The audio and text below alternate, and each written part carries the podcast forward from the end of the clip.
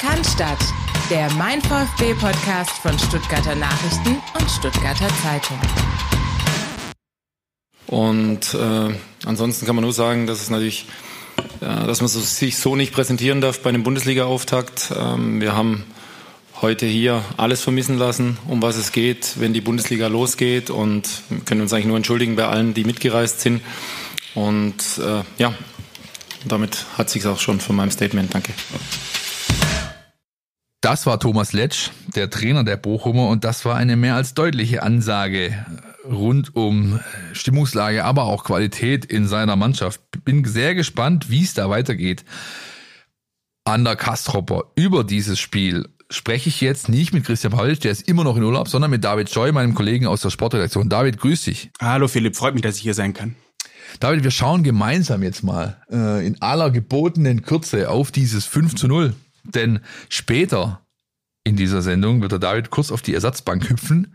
Dann wir wiederum äh, springen alle gemeinsam nach Bad Cannstatt runter. Da treffen wir den Christian Schmidt und die Antje Büscher-Tittes. Die sind von der VfB-Fanbetreuung und reden mit denen über Themen, die eigentlich so zumindest mein Dafürhalten nicht allzu oft, wenn nicht sogar viel zu wenig zur Sprache kommen. Aber bis dahin erstmal ein bisschen Sport.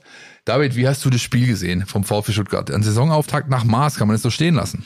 Ähm, einerseits, ja, es ist ja klar, wenn ein Ergebnis so klar ist wie, wie dieses 5-0, dann stellt sich immer die Frage, waren die einen so gut oder die anderen so schlecht? Und wahrscheinlich ist es in dem Fall beides gewesen. Und wir müssen da die Bochumer schon auch mit, mit in die Rechnung aufnehmen. Ähm, ich, ich kann mich ans dritte Tor vom VfB erinnern, als Fürich ähm, von links flankt auf Silas. Er legt sich den Ball hin, er legt ihn sich nochmal hin, er schaut, dann legt er sich nochmal hin und er wird einfach nicht angegriffen. Und das ist dann letztlich, die Szene war für mich symptomatisch, das ist dann nicht Bundesliga im, im Defensivverhalten, hat Thomas Letscher auch schon äh, deutlich gesagt. Und ähm, insofern war es ein dankbarer Auftaktgegner, aber der VfB hat es auch gut genutzt und ähm, man hat dann schon gesehen, wenn die mal ins Spielen kommen, dann haben sie schon Zocker und können sich da durchkombinieren. Das sah dann schon gut aus. Also ein guter Start, aber mehr ist man noch nicht. Kein Grund für Euphorie hast du in deinem Kommentar geschrieben. Ich erinnere mich noch ganz gut und das war auch ungefähr meine Stimmungslage. Was ich mir noch notiert habe zum Spiel, war noch einmal der Punkt Seriosität. Den hatten wir schon die Woche davor, als es gegen Balingen ging. Auch da war es im Stadion äh, dabei, David. Und auch da war zu bemerken, dass das ein bisschen ein anderer VfB ist, wie der, den wir aus den letzten Jahren kennen. Da waren schon immer wieder mal so Spiele drin, wo wir sagen, warum sind sie heute nicht scharf? Warum sind sie heute nicht griffig? Da ist doch eigentlich alles vorbereitet und der Gegner gibt es auch her. Und das war jetzt zweimal der Fall. Gute Basis für die nächsten Wochen und Monate, würde ich sagen. Sebastian Hoeneß ist nach dem Pokalspiel auch gefragt worden, ob man überhaupt was mitnehmen kann in die Liga. Und dann hat er gesagt, eben genau diese Haltung von der ersten Minute an mit vollem Fokus da zu sein, nicht abgelenkt zu sein, nichts zu leicht zu nehmen. Und man kann konstatieren, in den ersten beiden Spielen hat das zu 100 Prozent geklappt. Die Jungs sind da. Bevor wir weitermachen mit einer weiteren Einordnung des Spiels und auch so ein bisschen nochmal aufs Personal blicken, hören wir jetzt erstmal unseren Felix, der nämlich wie immer einen Blick auf die Zahlen geworfen rund ums Spiel. Der Mein VfB Abschlussbericht. Hier gibt's die Zahlen zum Spiel. Spitzenreiter. Der VfB Stuttgart führt nach dem ersten Spieltag die Bundesliga an, 15-0 gegen VfL Bochum und man sollte es nach den letzten Jahren fast nicht glauben, das schaffte in der Bundesliga nur der FC Bayern München öfter. Zum achten Mal Platz 1 nach Spieltag 1 seit 2000 viermal. 2004, 2005 nach einem 4 zu 2 gegen Mainz, 11 12 nach einem 3 zu 0 gegen Schalke, 21 22 nach einem 5 zu 1 gegen Kräuter Fürth und nun diese Saison, also auch immer nach Heimspielen. In letzten Saison errung der VfB erst am zehnten Spieltag den ersten Saisonsieg, passenderweise damals auch gegen Bochum. Im gesamten Saisonverlauf hielt man in der Bundesliga nur zweimal die Null, nun schon das erste Mal. Sicher auch ein gutes Gefühl für die neue Nummer eins Alexander Nübel. Der VfB bewies Variabilität, zwei Tore über rechts, eines über links, eines durch die Mitte und eines nach Standardsituation. Man könnte sagen, es war die kürzeste Partie des Spieltags, dies im Sinne der Laufleistung. 110,3 106 Kilometer gesamt beim VfB, 107,69 bei den Bochumern, weniger als in allen anderen Partien. Dasselbe gilt für die Sprints, 178 VfB, 162 Bochum. Startelf-Debütant Jong hat hier mit 11,4 Kilometern und 33,99 Kilometer pro Stunde Geschwindigkeit Höchstwerte abgeliefert. Physisch war die Partie auf Augenhöhe, 52 Prozent der Zweikämpfe und 58 Prozent der Luftzweikämpfe gingen an die Stuttgarter. Der Unterschied lag im Spielerischen. 21 zu 4 Torschüsse, 181 Pässe mehr gespielt, 87 Prozent Passquote, 23 zu 5 Triplings und 7 zu 0 Eckbälle pro Stuttgart. Der VfB tat auch etwas Untypisches und übertraf seinen Expected Goals Wert. Fünf Tore statt 2,91, Bochums Wert lag bei 0,61. Thema Übertreffen. Zwei Vorlagen kamen von Stenzel, so viele sammelte er in den letzten drei Bundesliga-Saisons zusammen. Fürich assistierte ebenfalls doppelt, so viele waren es in den letzten beiden Spielzeiten nach der vollen Bundesliga-Saison für Fürich. Gerassi traf doppelt, damit steht er nun bei 13 Toren in 23 Ligaspielen für die Schwaben, ein Schnitt von einem Tor alle 1,7 Spiele, rechnet man das hoch, folgen noch 18,6 Treffer. Wenn Gerassi so weitermacht, könnten nach der Saison also über 20 Saisontore zu Buche stehen. Herzlichen Dank, Felix. Eindrucksvoll und auch da wieder, es ist nur ein Anfang, es ist nur ein erster Baustein. Der VfB ist angehalten, da drauf zu satteln, dann wird's äh, auch was mit dem Saisonstart, sagen wir jetzt mal so. Ja, das erste Grundsteinchen ist gelegt, mehr ist es einfach noch nicht. Was ich interessant fand, noch zwei Dinge. Zum einen das Thema Energie. Du hast ganz klar gemerkt, dass dieses dieser Tag den VfB super giftig anschiebt. Der Felix hat es ja auch gerade gesagt, ja, oftmals die Tabellenführung, glaube ich schon viermal, wenn ich es richtig in, im Kopf habe noch, äh, die der VfB am ersten Spieltag Tabellenführer war der Bundesliga, ist natürlich nur eine Moment, Momentaufnahme, aber diese viermal, da fielen, glaube ich, zwei oder drei äh, in diesem Zeitraum, seit es die Karawane Cannstatt schon gibt, ja, und man darf einfach nicht unterschätzen, welchen Faktor die Fans haben. Und das war auch am Samstag wieder zu spüren. Ich habe am Sonntagmorgen mit dem Steffen Krebs kurz gequatscht, das ist der Torwarttrainer ähm, vom VfB.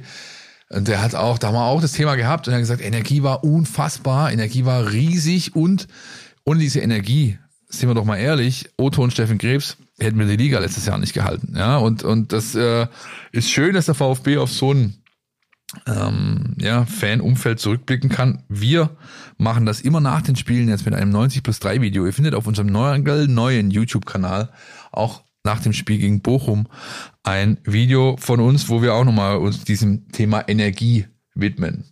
Ein anderes Thema, David, ist das Thema Personal gewesen. Viel war vor dem Spiel natürlich ähm, Endo bezogen, sage ich jetzt mal so. Ja, wenn der Kapitän, Leader, das Gesicht, der Krieger, der Anführer einer Mannschaft so knallauffall den Verein verlässt, dann war natürlich die Befürchtung groß, um Himmels Willen, das wird die Mannschaft beeindrucken am Wochenende beim nächsten Spiel, beim Ligastart.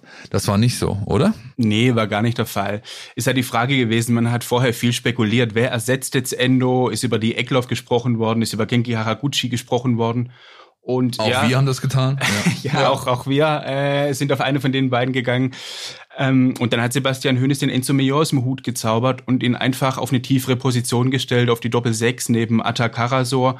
Und er hat das erstaunlich seriös runtergespielt, keine spektakulären Sachen gemacht, aber immer den Nebenmann gefunden und das Spiel so mit Atta hinten wirklich äh, stabilisiert. Ihr könnt ja gerne noch mal reinhören in die letzte Folge, äh, letzte Woche. Dann der Dirk und ich die Diskussion ja auch geführt. Wer macht's, wer macht's, wer macht's und äh, haben beide eben, wie gesagt, Eckloff und Haraguchi erwähnt. Als wir dann am Freitagnachmittag, nach den letzten Infos, die wir eingeholt haben, uns äh, beide festgelegt haben auf die voraussichtliche Startelf, die ihr immer bei uns auf Instagram findet oder auch bei Stuttgarter Zeitung Nachrichten.de oder in der App, da haben wir auch diese Lösung, die Hönes schlussendlich gewählt hat, diskutiert und haben beide gesagt, nee, das macht ja nie im Leben viel zu offensiv. da siehst du mal, wir haben äh, die Konservative gewählt, haben Haraguchi in die Startelf gespielt, äh, gestellt. Das war einer von zwei Spielen, der überhaupt nicht eingewechselt wurde. Der war zwar im Kader, aber er kam nicht, Feldspielern, die nicht zum Einsatz kamen, nur er und Sanko wurden nicht gebracht. Und äh, Hönes hat den Jong ausgepackt und den Milo, wie gesagt, wie du David schon richtig erwähnt hast. Und das hat äh, das Spiel durchaus maßgeblich beeinflusst. Wobei Sebastian Hoeneß auch gesagt hat, das war ein Heimspiel, da kannst du das machen und ein bisschen offensiver aufstellen. Aber ist natürlich die Frage, ob das jetzt die Dauerlösung wird. Äh, das muss man dann noch sehen, klar. Ein weiterer Leistungsträger der letzten Saison hat den VfB Stuttgart seitdem verlassen, seit wir die letzte Folge aufgenommen haben. Das ist Dinos Mavropanos. Der ist zu West Ham United gewechselt. Genauso wie Endo eine Sockelablöse von 20 Millionen Euro plus X mit Boni kann sogar auf 25 Millionen Euro steigen, das ganze Ding. Dazu hat der VfB Leonidas Sergio ausgeliehen aus der Ostschweiz von Peter Zeitler, ähm, entdecktes Talent aus der Jugend des FC St. Gallen, Schweizer U21 Nationalmannschaftskapitän und ein Spieler, der gerne mit Fabio Cannavaro äh, verglichen wird, wenn man mit den äh, äh, Schweizer Experten äh, spricht.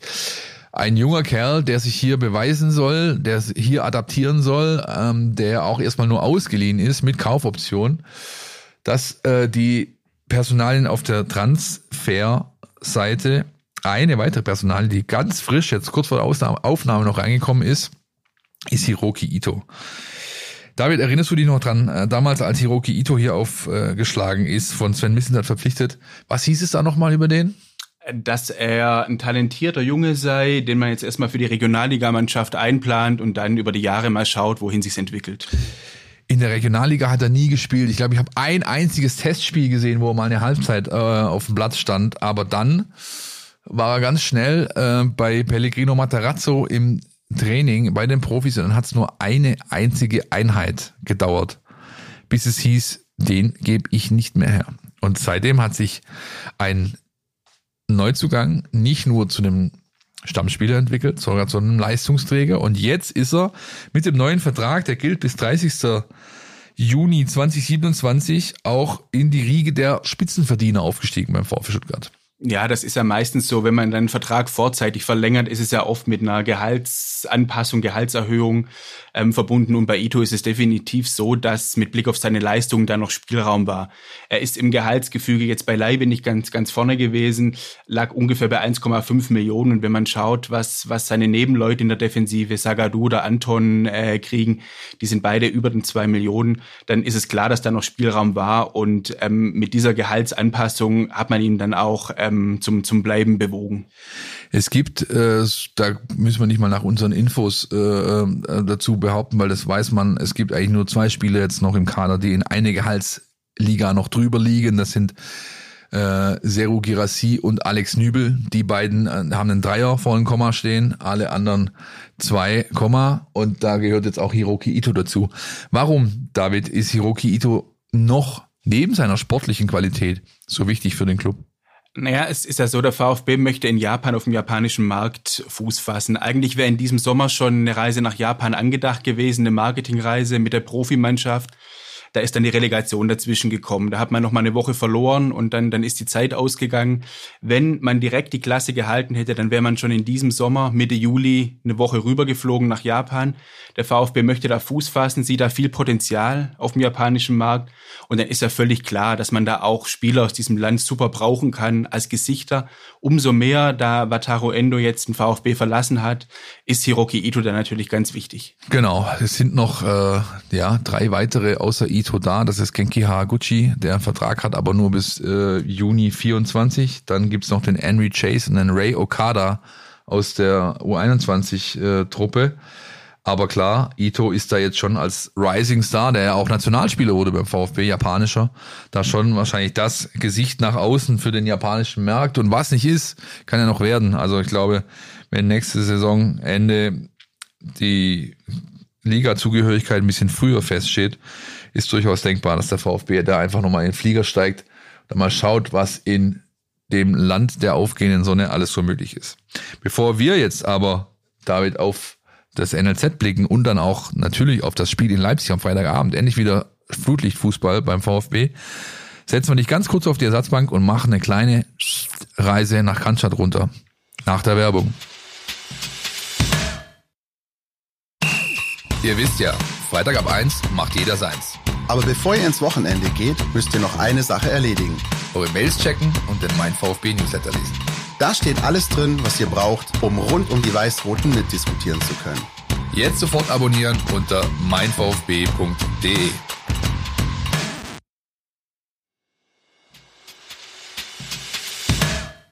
Da sind wir wieder. Wir sind aber nicht mehr im Pressehaus. Wir sind jetzt in Bad Cannstatt unten und wir haben den David auf die Ersatzbank gesetzt. Dafür habe ich zwei Gäste hier neben mir sitzen. Ich begrüße die Antje Büschertittes. Antje, Servus. Hallo. Hallo, Philipp. Und den Christian Schmid. Christian, grüß dich. Hallo. Christian, ich glaube, wir sind beide cool damit, wenn wir der Dame das erste Wort geben. Ja? Sehr gerne. Antje, du bist äh, Teil der Stuttgarter Fanbetreuung. Nimm doch einfach mal jetzt diesen Platz äh, hier ein und stell dich so ein bisschen vor in ein paar Worten. Ja, gerne, das mache ich. Ich bin Antje, äh, Antje Büscher-Tittis. Ähm, wobei, wie gesagt, alle Antje zu mir sagen und äh, ich gefühlt die ganze Welt duze. Ähm, ich bin Diplomsoziologin und äh, bin jetzt über, seit über fünf Jahren Fanbeauftragte hier beim VfB Stuttgart. Ähm, war davor beim äh, Sparkassenverlag im Marketing und ähm, ja, getrieben durch meine äh, Liebe zum Fußball und zum VfB ähm, kam ich dazu, mich äh, damals zu bewerben, als die Stelle ausgeschieden war. Ähm, ich habe selber für Fußball gespielt und ähm, ja, als ich dann vor über 20 Jahren nach Stuttgart kam, ähm, war es dann um mich geschehen, als ich das erste Mal dann tatsächlich auch im Stadion war. Dann kam Dauerkarte, Auswärtsfahrten, Fanclub, Mitgliedschaft und äh, die ganze äh, Karriere quasi, die man dann Was man halt so durchmacht. ja. ja, genau. Und ja, und dann äh, habe ich mich, ohne recht zu wissen, was mich da genau erwartet, äh, als Fanbeauftragte beworben und bin sehr glücklich, dass ich das jetzt äh, seit über fünf Jahren machen darf. Das hört sich alles sehr, sehr gut an. Christian, Genau, ich bin sozusagen der Christian heute in der Sendung. Christian Schmidt ist mein Name. Ich bin von Haus aus Sozialpädagoge, war früher bei der mobilen Jugendarbeit in Stuttgart und habe dann irgendwann die Anfrage bekommen, beziehungsweise bin empfohlen worden äh, beim VfB, ob die äh, mich nicht anfragen, ob ich hier Fanbeauftragter werden kann. Bin selbst seit klein auf VfB-Fan. Ähm, erstes Spiel war 85, 86 Pokal gegen Schalke, 2-0 zurückgelegen, 6-2 gewonnen. Ähm, das zweite war dann 4-0, glaube ich, gegen Bremen und das dritte 6-0 gegen Gladbach. Also es war so eine Serie, wo ich gedacht habe, ich muss jetzt ein Stadion, damit sie gewinnen. Ähm, ja, auch äh, in Mitglied im Fanclub ähm, und äh, ja, auch beim VfB natürlich lange Zeit Mitglied und ähm, bin jetzt seit 13 Jahren, seit 2010 bin ich äh, Leiter der Fanbeauftragten beim VfB Stuttgart. du hast gerade gesagt, du bist Leiter der äh, Stuttgarter Fanbetreuung. Stell doch mal die Abteilung so ein paar kurzen Worten vor. Wie viel, wie viel, wie viel seid ihr? Was, äh, wie, wie lange gibt es das äh, überhaupt schon? Du sagst, du bist seit 13 Jahren dabei, aber es gab ja schon vor dir, glaube ich, eine Fanbetreuung hier. Genau, der, unser Urgestein ist eigentlich der Ralf Klenk, der Klenki, Ja. der das seit über 30 Jahren gemacht hat. Der war in seiner Anfangszeit, ähm, ja, glaube ich, nur geringfügig beschäftigt. Ganz am Anfang, glaube ich, sogar ehrenamtlich. Und äh, als es dann irgendwann hieß, dass äh, Fanbeauftragte auch hauptamtlich sein müssen, dann war das dann Mitte der 90er, dass er beim VfB angestellt war. Und ähm, Günter Schäfer ist irgendwann als Fanbeauftragter dann eingestellt worden und als der Günther, der Göne dann rübergewechselt ist ins Teammanagement, war der Peter da. Und äh, ja, was machen Fanbeauftragte? Fanbeauftragte sind eigentlich so die klassische Schnittstelle zwischen Fanszene und Verein, ähm, die einerseits die Interessen der Fanszene in den Verein transportieren, gucken, dass sie da Rückmeldungen kriegen ähm, und dann anschließend wieder ähm, zurücktransportieren in die Fanszene, beziehungsweise genauso auch die Interessen des Vereins natürlich in die Fanszene zu transportieren. Genau, weil du gefragt hast, wir Ja. sind, äh, ich sage mal im Moment dreieinhalb. Okay. Ähm, es ist mittlerweile so, dass in der ersten Liga drei 100 Prozent hauptamtliche Pflicht sind. Ähm, bei der Antje ist es so, dass sie ja glücklicherweise auch Mutter ist ähm, und deswegen jetzt auch äh, nicht mehr 100 Prozent arbeitet aktuell. Das heißt, wir versuchen über kurze lang dann äh, jetzt nochmal die dritte Stelle auf 100 Prozent zu bekommen. Wir haben äh, neben dem Klenki noch den Jeremy, Jeremy Jung, der im Moment auf geringfügiger Basis arbeitet. Ähm, Antje, du ähm, hast ja wahrscheinlich den Vergleich an anderen Bundesliga-Standorten. Wie viele von deiner Sorte gibt's sozusagen? Wie viele Frauen gibt's überhaupt in diesem, in diesem Arbeitsfeld? Ähm, Also es werden tatsächlich immer mehr. Die meisten Standorte haben mittlerweile eine weibliche Fanbeauftragte. Ähm, Habe ich jetzt nicht genau im Kopf, aber es sind tatsächlich, also wir haben einmal im Jahr eine äh, Fanbeauftragten-Vollversammlung und äh, da steigt der Frauenanteil kontinuierlich. Ähm, und ja, das immer. Aber eine genaue Zahl ist es nicht. Ähm, wie ist das mit der Wahrnehmung? Also ich meine, hat wahrscheinlich eine Weile gedauert, bis man sich da seine, seine Sporen verdient hat oder wie läuft das? Ist das, ist das, ja, nimm uns mal so ein bisschen mit in die Ja. Anfangstage vielleicht. Gerne. Ähm, ja, also zunächst mal bin ich, glaube ich, also nein, zunächst bin ich froh, dass ich das äh, erste Jahr überlebt habe. Ähm, ich wurde, ich wurde erstmal komplett ignoriert. Ich, es kamen schon so die Blicke von der Seite, so was will die Alte jetzt? Ähm, und irgendwie habe ich es einfach geschafft, durchzuhalten, auch dank meinem Team. Ähm, mit denen ich sehr gut zusammenarbeite seit über fünf Jahren ähm, und äh, ja, es hat sich es hat sich äh, ausgezahlt. Es irgendwann kamen dann die Vorstellungen, ähm, die Abläufe, wo ich dann eingebunden war. Und am Anfang war es aber erstmal ein äh, Gucken, was will die jetzt, woher kommt die, was, was ist jetzt? Und dann hat man aber, glaube ich, mit der Zeit, also nachdem mich immer mehr Leute kennengelernt haben, gemerkt, wie ich äh, tick, wie ich bin. Und äh, ja, und dann kam nach und nach das Vertrauen und äh, auch, die, auch, die, auch der Beziehungsaufbau sozusagen. Christian, du hast gesagt, dreieinhalb sind wir. Ja, also wenn man, wenn man Stellen ist, wenn man jetzt den VfB sieht, man hat 80.000 Mitglieder geknackt, man hat ähm, 50, 60.000 bald äh, bei jedem Spieltag da, man hat eine Fanbase, die hat ähm, die Millionengrenze, knackt die wahrscheinlich locker. Wie schafft man mit dreieinhalb Leuten das, eine Fanbetreuung äh, anzubieten, beziehungsweise wo muss man vielleicht Grenzen setzen, wie kommuniziert ihr mit der organisierten Szene, wie, wie, mit den OFCs? Wie, wie läuft sowas ab? Ja, letztendlich, glaube ich, sind wir ein Team mit, mit Leidenschaft, mit Freude an der Arbeit und dass wir halt alle VfB-Fans sind. Ja. Und das zeichnet halt aus, dass wir da ähm, selber Bock haben, ähm, bei diesen Spielen zu sein, unsere Arbeit zu machen ähm, und nicht alles unbedingt als, als wirkliche Arbeit ansehen. Ja, also wir werden klar dafür bezahlt, das ist unser Job und ähm, wenn Elfmeter ist, können wir nicht sagen, warte mal den Elfmeter ab, sondern wenn da irgendwas ist, dann haben wir zu arbeiten. So ist auf jeden Fall meine Philosophie. Und gleichzeitig ist es ja trotzdem so, dass wir viele Dinge machen können, ähm, wo, wo wir Spaß haben. Äh, oder wo auch jetzt mein ältester Sohn vor ein paar Tagen gesagt hat, hey, du kriegst auch noch Geld dafür. Ähm, es macht ja doch alles Spaß. Ähm, Und gleichzeitig ist es trotzdem so, dass wenn man jetzt die, die gesamte Liga anschaut oder auch die zweite Liga, sind wir im Moment nicht so überbesetzt äh, im Vergleich zu anderen Clubs. Also es gibt auch andere Clubs, die haben da neun oder zehn Fanbeauftragte mit, mit verschiedenen Aufgaben noch. Ähm, bei uns ist äh, in der Abteilung, wir sind für die VfB-Fantreffs zuständig. Ähm, wir haben ungefähr 500 ähm, OFCs. Äh, wir knacken jetzt bald die 500 OFCs. Ähm, wir haben die ganzen Ultra-Gruppierungen, ähm, weitere Gruppen wie Hools, sonst was. Ähm, ja, schon viele Aufgaben. Da müssen wir irgendwie gucken, wie wir das Ganze dann auch bewerkstelligen. Ihr habt beide vorhin bei, bei euren Vorstellungen äh, gesagt, was eure ursprünglichen Ausbildungsberufe sind. Das sind beides äh, äh, Berufe mit, mit ähm, ja, sozialem Charakter, entsprechender Prägung. Ist das, ist das ähm, notwendig? Ist das Voraussetzung? Muss man Sozialpädagogik studiert haben, beispielsweise, um überhaupt so einen Job machen zu können? Oder ist das was, was schlussendlich jeder kann, wenn er die notwendige Empathie und Leidenschaft mitbringt für, für diesen Job? Es ist keine Grundvoraussetzung und gleichzeitig ist aber so, dass in der DFL-Statuten mittlerweile mehr drinsteht, dass man auch in diesem Bereich eine Ausbildung, Studium oder sowas haben sollte und es auch ähm, hilfreich ist. Und trotzdem gibt es aber auch äh, viele Standorte, wo Leute aus der Fanszene ähm, Fanbeauftragte werden und das aus meiner Sicht auch gut funktionieren kann.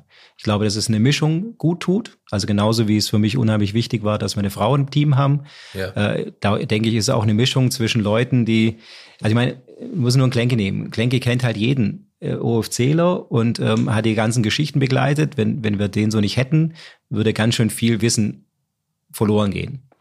Ähm, und ich glaube, wenn du in so einem Team bist, wo dann auch einerseits Pädagogen sind mit einem gewissen ähm, Handlungsrepertoire, gleichzeitig dann aber auch andere, die mehr an der Fanszene dran sind oder auch diese Fankarriere nochmal anders gemacht haben, dann ergänzt sich das ganz gut. Auch so eine Mischung zwischen alt und jung, Ja. ähm, das hilft.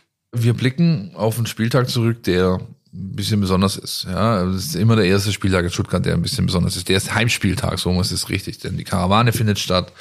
Meistens ist Hochsommer, äh, Topwetter, Hütte ausverkauft. Das ist ja traditionell eigentlich so. Ähm, ein riesen Brimborium, wo sehr, sehr viele Rädchen ineinander greifen müssen. Und eine Vorbereitung auf so einen Spieltag, die fängt ja nicht erst wahrscheinlich donnerstags an, wenn wir Journalisten zur Pressekonferenz gehen und der Trainer uns irgendwas erzählt, wenn er am Wochenende aufstellen will, sondern ihr steigt ja schon viel früher ein. Zumindest nehme ich das an. Ihr könnt mich jetzt gerne widerlegen. Wie läuft so eine Spieltagsvorbereitung ab, Antje? Wann geht's los? Wer ist da beteiligt? Ähm, ja, nehmen uns mal so ein bisschen mit. Ja, gerne. Ähm, also es geht schon natürlich um einiges für los als jetzt äh, bei euch. Ähm, wir haben ähm, eine Sicherheitsbesprechung immer vor jedem Spieltag, ähm, einige Tage davor. Ähm, davor läuft schon der Kontakt natürlich mit dem äh, mit den Gästen, die zu uns kommen. Ähm, das macht dann ähm, Klenki hauptsächlich, der dann die ganzen Faninfos, also was darf mitgebracht werden an Fanutensilien, was muss man beachten, was gibt es bei uns äh, für für ähm, Regeln. Ähm, das wird alles zugeschickt. Ähm, dann besteht da schon der Kontakt und ähm, in der Sicherheitsbesprechung wird der Spieltag durchgesprochen und ähm, und wir stellen uns dann im Endeffekt auch schon auf den Spieltag ein. Das ist dann viel mit internen äh, Terminen. Ähm, gucken, ist soweit alles okay oder muss man auch irgendwas an die Fans kommunizieren, was für den Spieltag wichtig ist. Ähm, ja, zum Beispiel bei der Karawane, dass es aufgegriffen wird, dann auch nochmal VfB vom VfB und dann äh, darüber nochmal berichtet wird. Also es sind viele Sachen, die wir dann im Endeffekt versuchen, immer so ein bisschen zu steuern und zu gucken, was ist für die Fanszene dann auch wichtig zu wissen. Umgekehrt, was kommt von der Fanszene? Gibt es eine Choreografie? Die hat natürlich mehrere Wochen Vorlauf. Da werden Dinge abgestimmt, die wir dann auch ähm, für sie organisieren. Und ähm, ja, und so, so läuft dann der Spieltags.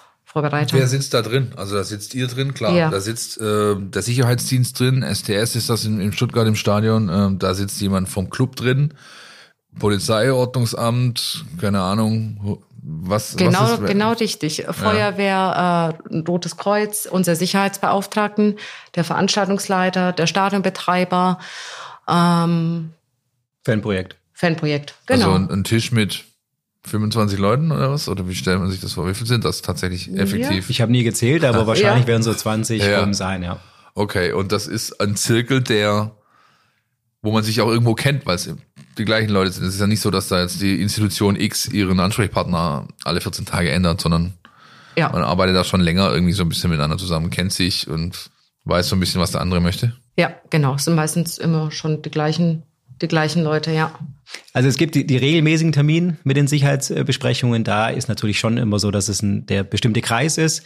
Ähm, und es hilft aber auch, dass man da die, die Bekanntschaften hat äh, und weiß, wie die anderen ticken, dass man dann viel auch über Telefonate oder ähm, Dinge dann auch auf dem persönlichen Wege dann sonst äh, weiter auch klären kann. Das heißt, die Sicherheitsbesprechung ist häufig so das letzte große, bevor dann halt äh, das Spiel dann auch beginnt. Am Spieltag sind jetzt auch nochmal verschiedene Besprechungen. Ähm, aber vieles läuft auch dann äh, bilateral schon vorher.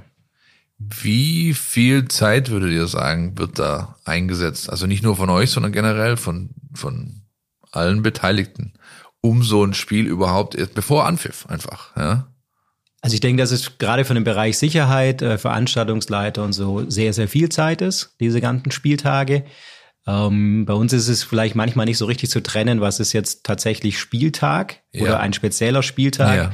und was sind sowieso Themen, die man dann auch so hätte, wo man miteinander diskutiert ähm, und manchmal auch nicht so ganz zu trennen, ob das jetzt halt für das nächste Heimspiel oder Auswärtsspiel ist. Ja. Ja, ich meine, ich, ich, mir kam es jetzt nur beim, beim Zuhören. Ich meine, wenn man, wenn man hört, was da alles notwendig beteiligt ist, äh, wer beteiligt ist, was gesprochen werden muss. Also gefühlt fängst du ja quasi mit der nächsten Spielvorbereitung ab Abpfiff an, so, ja, weil das so viel Zeit einfach in Anspruch nimmt. Das, so stelle ich es mir vor. Ähm, vor ein paar Wochen, können auch Monate sein, war der Can bei uns zu Gast, der im Fanprojekt tätig ist. Und da haben wir natürlich auch über, über solche Themen gesprochen und da kam wenn ich mich richtig erinnere, ein, ähm, eine Begrifflichkeit auch äh, zur Sprache. Wir haben sie aber gar nicht genau erklärt, nämlich das Ampelsystem für Spiele. Ja, also eine Partie ähm, X gegen Y wird im Ampelsystem farblich eingeordnet. Grün, Gelb, Rot. Grün bedeutet, sag ich mal, ungefährlich, Schrägstrich, ist mit wenig ein Brimborium zu, zu, zu rechnen. Wie, wie, ist, das, wie ist ein Ampelsystem? Erklär's uns. Ja. Ja, also wie du eigentlich sagst, äh, richtig, wenn es ein Grünspiel ist, dann ist es eigentlich völlig unproblematisch. Äh, man rechnet nicht mit irgendwelchen Zwischenfällen. Das muss nicht nur jetzt auf, auf Fans und Zuschauer bezogen sein, sondern es geht genauso Richtung Wetter. Ähm, wenn es ein Gelbspiel ist, dann gibt es halt einfach gewisse Punkte, wo ein gewisses Risiko ist.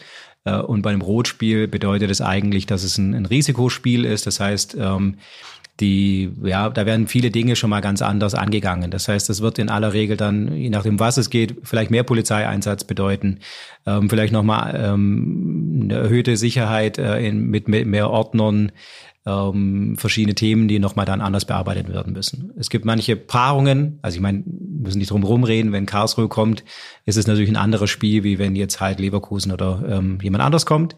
Ähm, das muss halt auch noch anders betrachtet werden. Ähm, und gleichzeitig, wie gesagt, geht es halt auch darum, was gibt sonst für, für Risikofaktoren. Wenn ähm, jetzt ein Gewitter angesagt ist, ähm, schwüles Wetter, dann ist es halt auch so, dass man da aufpassen muss, ähm, was muss gegebenenfalls passieren, ähm, wie müssen die Leute dann äh, informiert werden, äh, wann gibt es eventuell einen Spielabbruch, wer ist mit dem Schiedsrichter in Kontakt und so weiter und so fort. Also jetzt beim letzten Spieltag war halt dann irgendwann am Dienstag klar, das wird heiß. Ja. Ähm, und dann hat man in den letzten Tagen nochmal versucht, vieles in Richtung äh, Wasserversorgung zu machen.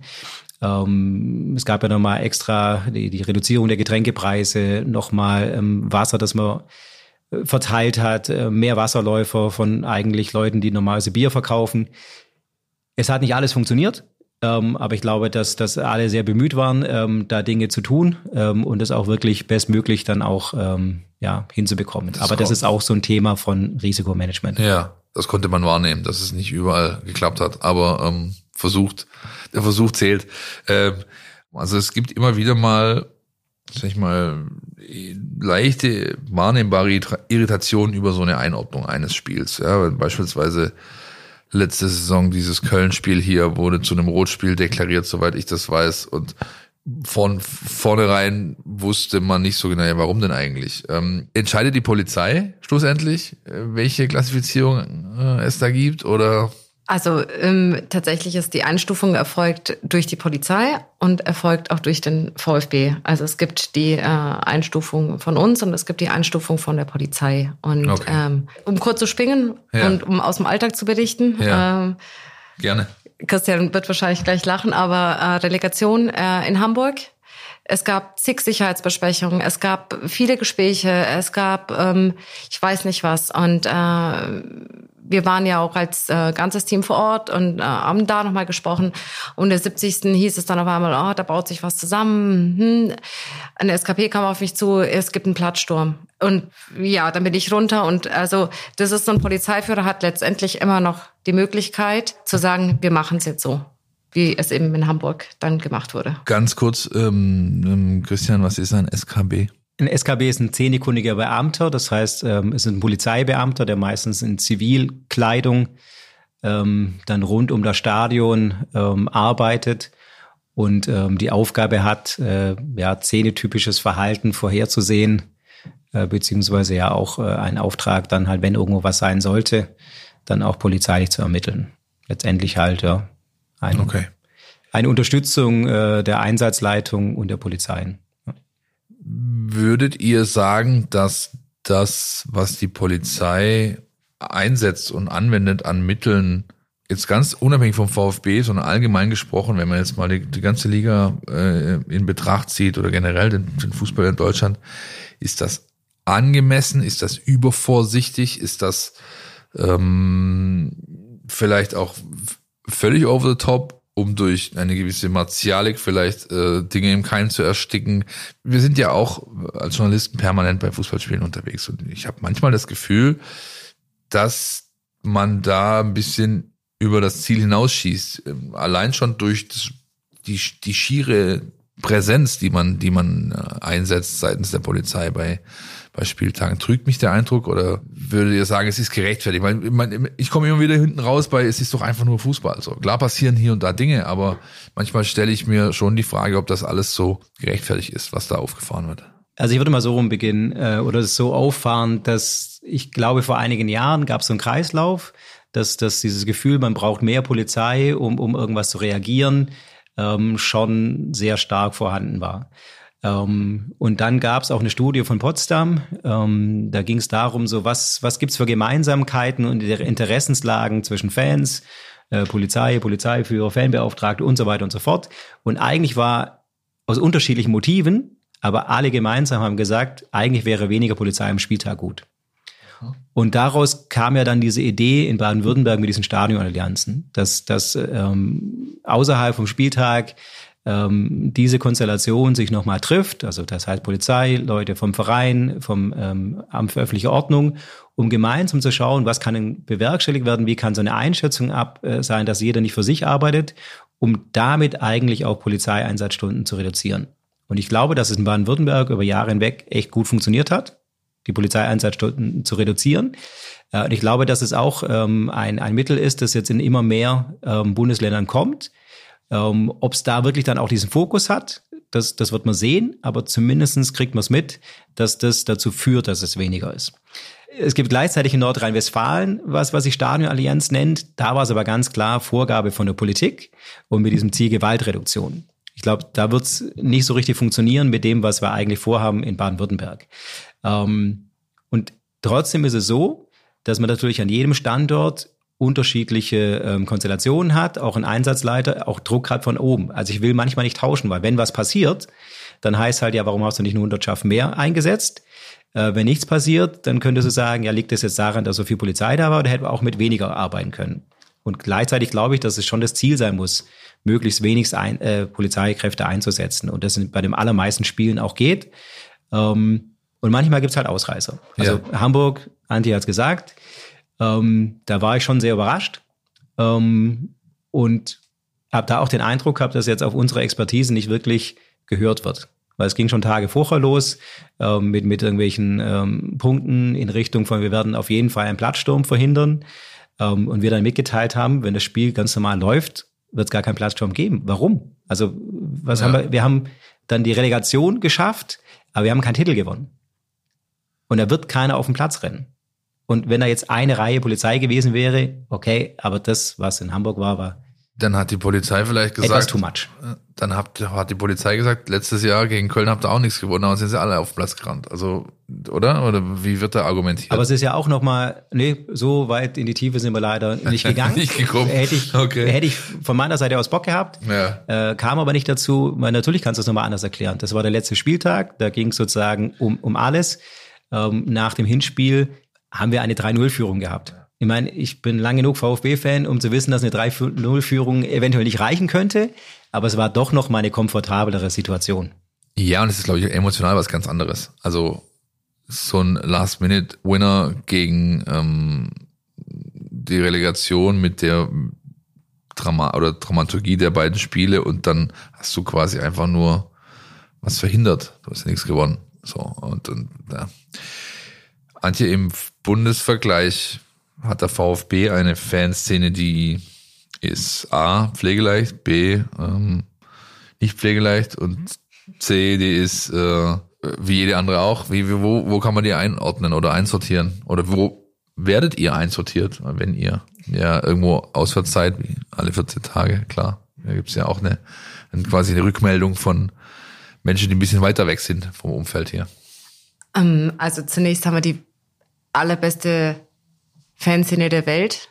Also das ist klar. Selbstverständlich. Ja, und ähm, also ja, äh, wir haben eine, eine große Fanszene, äh, eine kritische Fanszene, äh, ja, ähm, die, die, die immer, äh, also mit äh, über 100 äh, Leuten vertreten ist bei jedem Auswärtsspiel.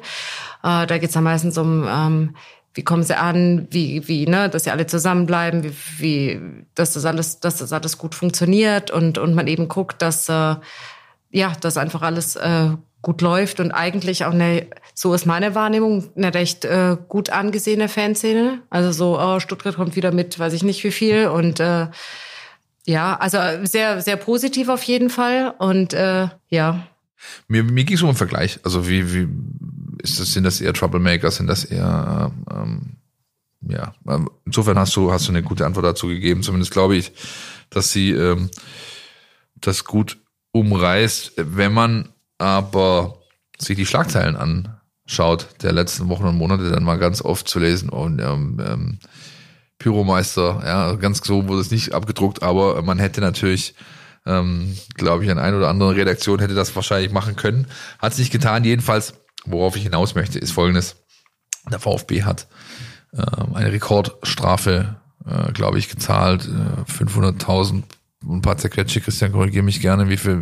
Das war auf jeden Fall mehrere hunderttausend Euro durch die Vorfälle in der letzten Saison. Das DFB-Sportgericht hat die Sprache aus, äh, die Strafe ausgesprochen, richtig? Und ähm, entsprechend ging es natürlich durch die Medien, weil es ist eine Riesenschange Geld, gerade wenn man von einem Club spricht, der immer von sich selber sagt, äh, dass ja man jetzt nicht auf jeden Cent gucken muss, aber natürlich Gelder schon wehtun. Ähm, dieses Thema Pyrotechnik, das gibt's ja auch nicht erst seit, äh, seit gestern, sondern es ist schon ein lange, lange schwelendes, um im, im, im äh, Ton zu bleiben. Wie ähm, wird das von eurer Seite wahrgenommen hier, ähm, was, was hier so, was die, was die Fanszene macht mit diesem Stilmittel, wie sie es für sich selber ja proklamieren. Für sie ist das ein Stilmittel ihrer, ihrer Anfeuerung, ihrer, ihres Supports. Ähm, auch da wieder die Frage äh, an beide von euch, wie ähm, seht ihr das im ähm, ja, Liga-Vergleich vielleicht auch? Mhm. Also ich denke, ähm, also vorher haben wir ja sozusagen nochmal festgestellt, dass eigentlich äh, Stuttgarter Fanszene so von der Anerkennung her yeah. ja schon auch häufig so als diese Top 5 äh, Riga angesehen wird. Ähm, und natürlich ist äh, Pyrotechnik eines der Themen. Ähm, seitdem es ja, seit 20 Jahren wahrscheinlich oder noch länger. Ähm, ihr wisst auch, wie, wie sich das so gewandelt hat zwischen früher der Betze brennt ähm, und dann ähm, ja mit verschiedenen Verboten.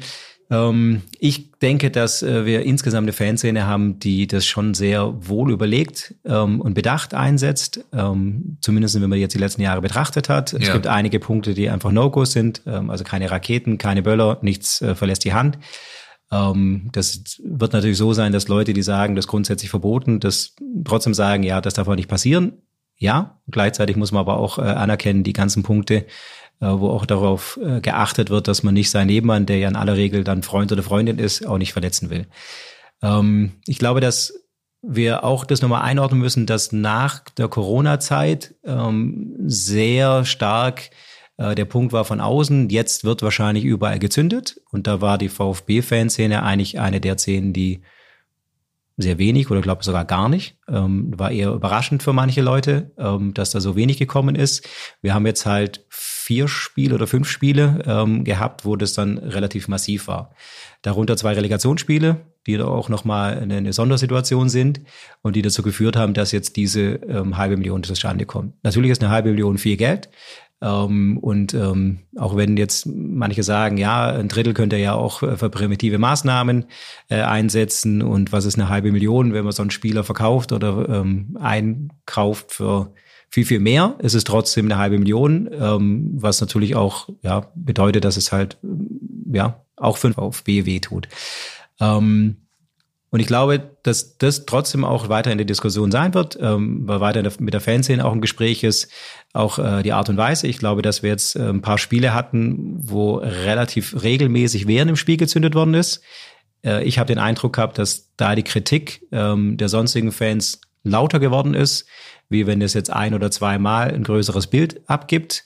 Und ich glaube, dass das auch für die Fanszene selbst äh, ein Punkt ist, zu gucken, ähm, wo verlieren wir eventuell auch die Akzeptanz von vielen.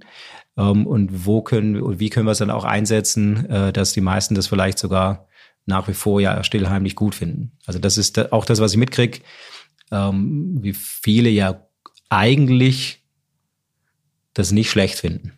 Da muss man ja nur auf der Pressetribüne sitzen, wenn dann so ein Bild zustande kommt und sehen, wie viele Leute da plötzlich ihre Smartphones zücken. Ja, das ist ja, das ist dann ein gern genommenes Motiv und das lässt zumindest die Vermutung zu, dass es dem oder derjenigen durchaus äh, gefällt oder sie zumindest Sympathien oder er Sympathien dafür hat.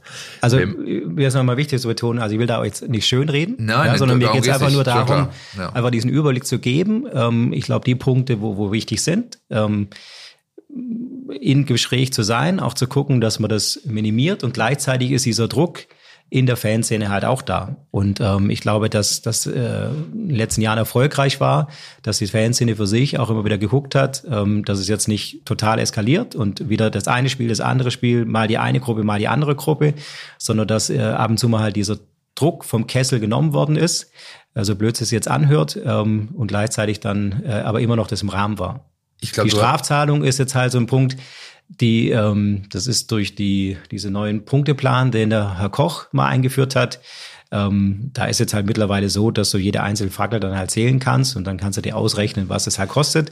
Ist natürlich gleichzeitig auch ein Thema, wo man äh, als Verein auch, äh, auch mit diskutieren kann. Ist es jetzt ähm, die Hilfe, um, um sowas einzudämmen? Vermutlich nicht. Es, ähm, es gibt Pyrofackelzähler beim DFB, ja, das ist richtig. Ähm, ich glaube, eine ganz wichtige Sache hast du in so einem Nebensatz äh, äh, quasi äh, gerade gesagt, weil das ähm, da waren zwei Spiele davon, also bei vier Spielen wurde gezündet, zwei davon waren Relegationsspiele, eins war gegen die Bayern. Das vierte habe ich jetzt gerade nicht mehr im Kopf. Nürnberg. Gegen Nürnberg. Nürnberg. Nürnberg. Ja. Nürnberg. Das war Ach, in Nürnberg in natürlich. Nürnberg. Ja, Gottes Willen, ja. Gut. Aber ähm, worauf ich hinaus wollte, das sind absolute Highlight-Spiele. Ja, Spiele, die, die, die, die eine entsprechende Wertigkeit haben. Ja, und wenn dann bei solchen Spielen eine, eine, äh, eine so eine so eine Show dann äh, stattfindet, dann heißt es äh, ja, dass ähm, die Leute sich schon ganz gut überlegen, wann sie dieses Stilmittel einsetzen. Ja, man hat ja manchmal das Gefühl, dass äh, wenn irgendwo Pyrotechnik-Diskussionen sich entspinnen, dass da mindestens eine Argumentationslinie immer ist, das ist äh, ähm, quasi völlig unkontrollierter äh, Abbrand von äh, von von eben Fackeln, aber auch ähm, Einsatz generell, ja, sondern ich wollte, oder finde es wichtig zu betonen, dass du damit ja quasi gesagt hast, dass das durchaus ähm, ich bin jetzt mit Sinn und Verstand ist vielleicht falsch, aber dass man halt gut überlegt, wann äh, setzt man das ein, wie macht man das, ähm, in diese Richtung geht, glaube ich auch, das, was zuletzt vom Präsidenten Vogt zu vernehmen war, der sich quasi für einen kontrollierten Abbrand eingesetzt hat, wenn man das, wenn man, kann man verkürzt, glaube ich, so darstellen.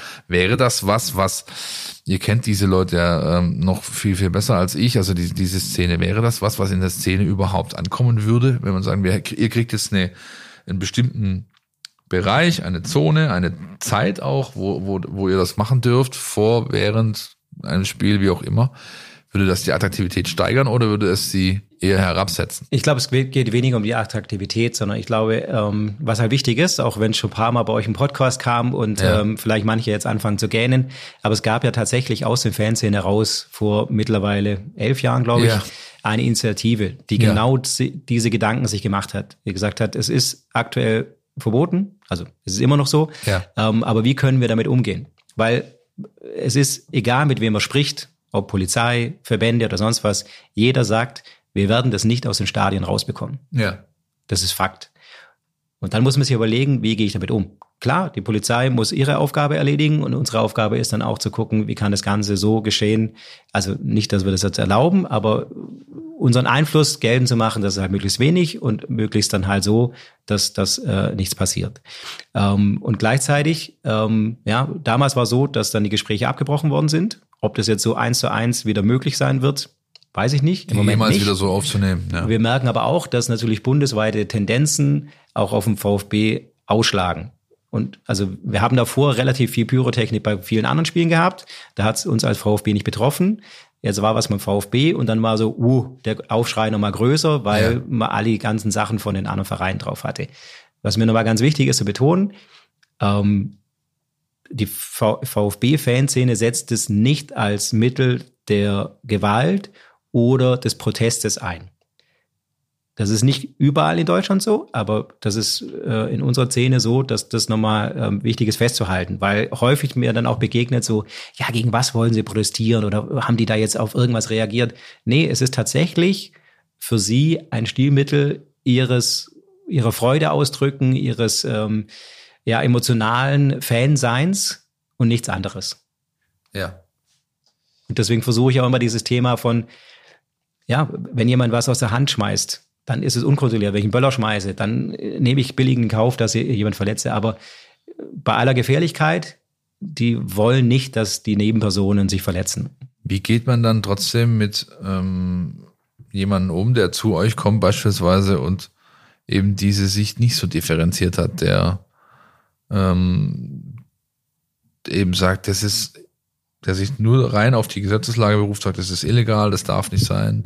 Ähm, kriegt ihr sowas überhaupt zu hören bei eurer Arbeit? Ja, ja also ich habe schon immer wieder ähm, Diskussionen geführt, ähm, auch tatsächlich jetzt äh, tatsächlich auch auswärts im Blog, als gezündet wurde, dass äh, Leute dann herkamen im Blog und hey, was ist, war, können die da nichts machen und Ja. ja und ähm, ich habe immer die Ist ja auch Zeit. legitim, also das- genau, man das- kann jederzeit. Äh, äh, ich bin großer Verfechter davon, immer, immer über alles zu sprechen. Und solange gesprochen wird, ist gut. Und wenn nicht mehr gesprochen wird, dann dann haben wir meistens ein Problem. Ähm, nee, es ist. Ähm, ich setze mich dann hin und ähm, erzähle dann was von Ultrakultur, erzähle was von äh, Leidenschaft, von Liebe, von Emotionen. Ist schwierig manchmal, das zu erklären. Ähm, und manche haben die Leute dann auch relativ schnell genug oder weiß dann nicht, ob ich das Verständnis geschaffen habe, das ich gerne schaffen äh, wollen würde. Aber ja, ähm, ich nehme dann halt die Zeit und äh, also versuche das ein Stück weit zu erklären, was da dahinter steckt. Genau das, was Christian vorhin beschrieben hat. Ähm, ja. Dieselben Pol ähm, Diskussionen habe ich ja auch mit Polizei oder mit Genau, Polizei. das, das, darauf Also, wollte ich eigentlich hinaus, das- weil das die werden ist- euch auch die Fragen, ist- Nee. immer die gleichen Fragen stellen. Ja. Ja. Gen- Genau, und Ja. letztendlich geht's da auch genau das, ähm, also jeder hat seine bestimmte Rolle, ja, die er auch auszufüllen hat. Ähm, und ich finde, unsere Rolle ist halt, wie immer auch in dieser Schnittstelle, auch zu kommunizieren und auch Dinge dann auch mitzuteilen, die halt auch zu dem großen Ganzen gehören. Und deswegen ist, ist mein Part, ähm, auch äh, in der Hinsicht nochmal zu erläutern, wenn es dann heißt, ja, gerade dieses Thema Gewalt, ähm, nee, was ist aus meiner Sicht Gewalt und wo muss man vielleicht diesen Gewaltbegriff auch runternehmen, Ja. um eine Gesprächsebene zu finden. Deswegen ist es im Moment trotzdem so, dass es äh, eine Ordnungswidrigkeit ist und verboten. Aber man hat vielleicht eine andere Gesprächsebene und kann nochmal vielleicht differenzierter betrachten. Äh, und dann ist eine Fanszene nicht unbedingt in diesem, in diesem Licht, sondern vielleicht in einem eher so einem Regenbogenlicht, wo dann halt mehrere Aspekte da sind. Und dann kann man sagen, ja, das ist zwar nach wie vor aus ähm, Gesetz und Polizeisicht falsch, aber wir erkennen, dass das und das auch in eine Richtung geht, dass man versucht, das zu minimieren oder auch äh, ja Dinge dann in den Griff zu haben und ähm, ja und über die Schiene dann ja zu arbeiten. Also ich glaube, äh, das ist ja häufig so in unserer Arbeit, dass man in, in verschiedenen Gemengelagen, Situationen versucht irgendwie Interessensausgleich, ähm, sehr viel Kommunikation ähm, weiterzugeben, um, um auch äh, ja dem anderen sozusagen seine Sprache zu sprechen, damit auch der nochmal vielleicht neue Aspekte mit aufnehmen kann, um damit auch ähm, zum Teil Verhaltensänderungen halt zu erreichen, beziehungsweise Dinge zu verstärken oder auch Dinge dann auch zu minimieren. Okay. Wenn wir auch nur hingehen und sagen, äh, ist halt verboten, ja super. Ja. Oder wenn ich sage, das ist gefährlich, ja, das weiß jeder. Also das ist jetzt nichts äh, Unbekanntes. Jetzt hat die Antje gerade eigentlich schon eine ganz schöne Überleitung gebracht äh, oder einen Ansatz dafür. Ähm, lass uns mal zurückgehen ins Stadion Pyrotechnik hin, Pyrotechnik her. Ähm, du hast gesagt, ja, wenn ich denn da bin und wird dann da angesprochen, wie findet man euch? Wie findet man euch? Äh, es ist ja nicht so, dass auf der Eintrittskarte irgendwie eine Kontaktnummer abgedruckt ist oder irgendwas eher. Ähm, wo seid ihr bei Heimspielen? Ähm, wie macht ihr euch erkenntlich? Wie laufen diese Prozesse ab? Ähm, also so an Heimspieltagen ähm, sind wir äh, als Team klar aufgeteilt. Ähm, Klenki und Jeremy sind meistens bei den äh, Gästen, begrüßen die, gucken, dass da alles reibungslos abläuft ähm, und sind meistens da in der Nähe zu finden, vor allem in der ersten Halbzeit. Dann hat Klenki ja noch die Aufgabe, ähm, als Inklusionsbeauftragter sich um die Rollifahrer zu kümmern, das Team Barrierefrei, das ist auch Ansprechpartner, guckt da natürlich dann auch vorbei. Äh, Christian und ich sind in der äh, Kurve zu finden. Ähm, vor dem Spiel meistens ähm, ja äh, bei unserem Büro, wo auch die Materialkontrolle stattfindet und äh, da halt einfach auch die Nähe zu der Fanszene, um äh, Dinge, die dann auftauchen. Ihr habt ein Büro in der Cannstatter Kurve? Ähm, Oder wie, wie nee, unser? Büro fast, Ja. nicht ganz. Äh, unser Büro ist direkt am Stadion Ja. ähm, und ist unter äh, quasi unter dem Marketing in dem Rondell Yeah. Okay. hinter dem Hilton Hotel Ja. und ähm, ja, ähm, und da findet man uns. Wir sind auch, ähm, also wir haben alle ähm, schwarze Poloshirts im Moment an, mit äh, sind deutlich gekennzeichnet, auch als Fanbeauftragte vorn und hinten. Ähm, und so kann man uns auch erkennen. Und wir sind beide in der, in der Kurve unterwegs an Spieltagen, dann, wenn das Spiel läuft. Ähm, unten in der Kurve. Das ist, äh, wir arbeiten mittlerweile über Augenkontakt. Und Christian läuft, ich laufe. Und das ist, äh, wir wissen einfach, äh, wo wir jetzt gucken.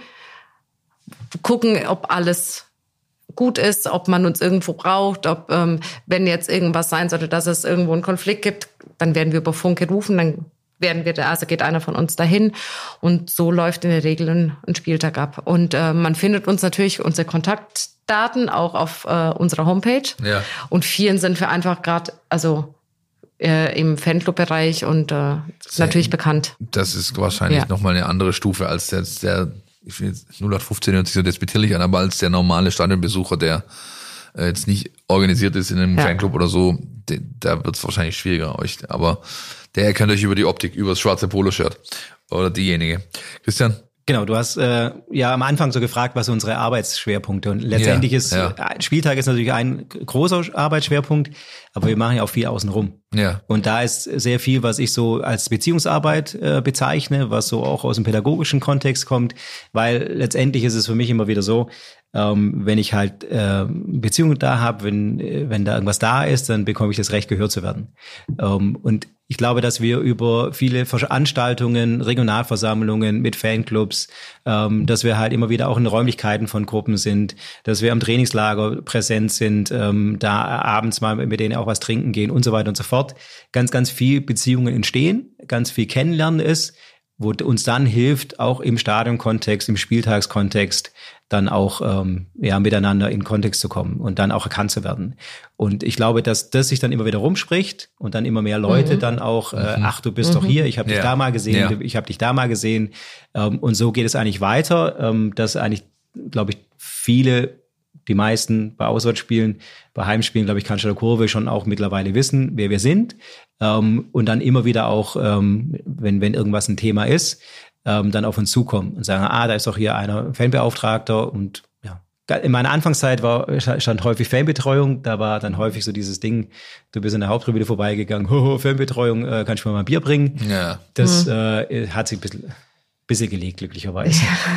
Das freut mich für euch. Ähm, aufmerksame Beobachter am Wochenende, die im Stadion waren, die haben in der Stadionshow ähm, wahrgenommen, dass das VfB Dechle beworben wurde. Beworben, wenn man so möchte, also vorgestellt, äh, präsent war jedenfalls. Name, Telefonnummer. Antje, du bist verantwortlich für das Projekt. Erzähl den Leuten, was ist unter VfB Dechle zu verstehen.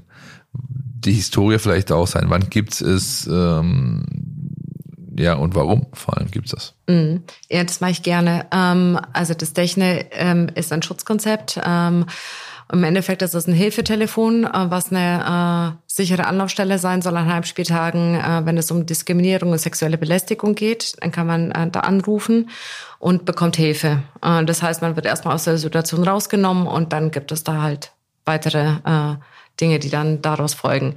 Ähm, ja, es gibt eine Telefonnummer, ähm, die ist an Heimspieltagen zwei Stunden davor und zwei Stunden danach und während dem Spiel natürlich erreichbar. Ähm, warum es das gibt, das war schon lange im Gespräch. Ähm, das war, glaube ich, ein Jahr, zwei Jahre, nachdem ich angefangen habe, waren ein, zwei Vorfälle, die mir bekannt wurden, was nicht heißt, dass es nicht mehr gab oder weniger. Da haben Ja. wir keine genauen Zahlen.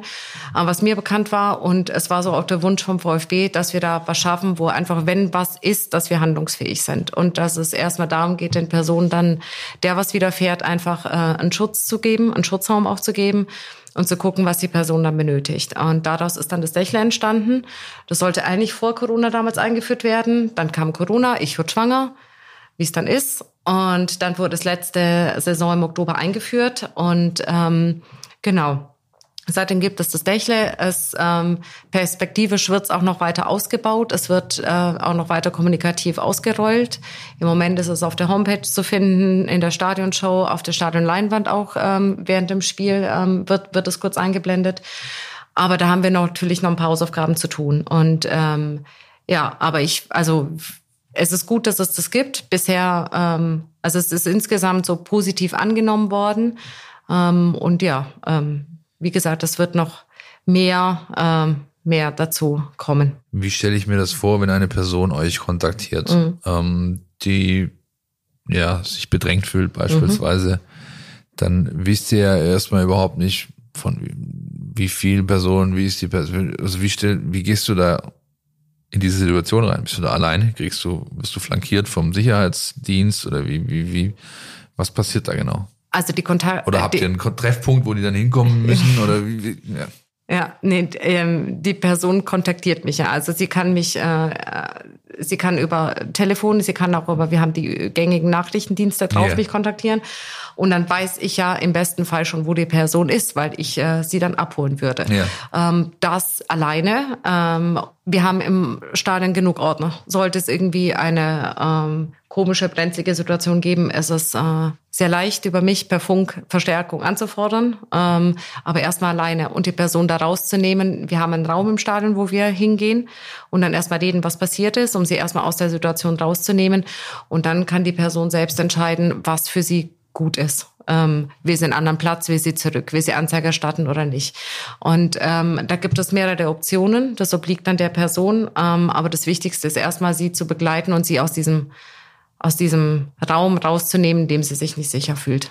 ähm, ohne jetzt zu sehr in den, die, das Detail des Mhm. Einzelfalles gehen zu wollen, wirst du da, wird man da tendenziell eher aus einem, sag ich mal, Kurvenbereich kontaktiert, wo es eng ist, wo es auch ein bisschen rauer zugeht, wie vielleicht in anderen Orten im Stadion, oder ist das ähm, quer über alle Stadionbereiche? Äh, gibt es da Fälle oder gibt es überhaupt Fälle? Wie, wie, wie, wie hoch ist die Frequenz an Vorfällen, wo ihr eingreifen müsst, beziehungsweise gebeten werdet, dass ihr, dass ihr euch äh, zeigt und Ja, eingreift? also wir haben bisher tatsächlich noch keinen einzigen Notruf erhalten, Okay. ähm, was mich sehr freut. Ähm, und äh, ich hoffe, das spiegelt auch so das Stadionerlebnis von vielen Zuschauern wieder. Ähm, daher kann ich kann ich das nicht sagen. Ja, klar, ähm, natürlich nicht, wenn's keinen ich hatte ich hatte ein paar Scherzanrufe, denen bin ich dann ziemlich äh, ruppig begegnet, weil äh, ja. Ja.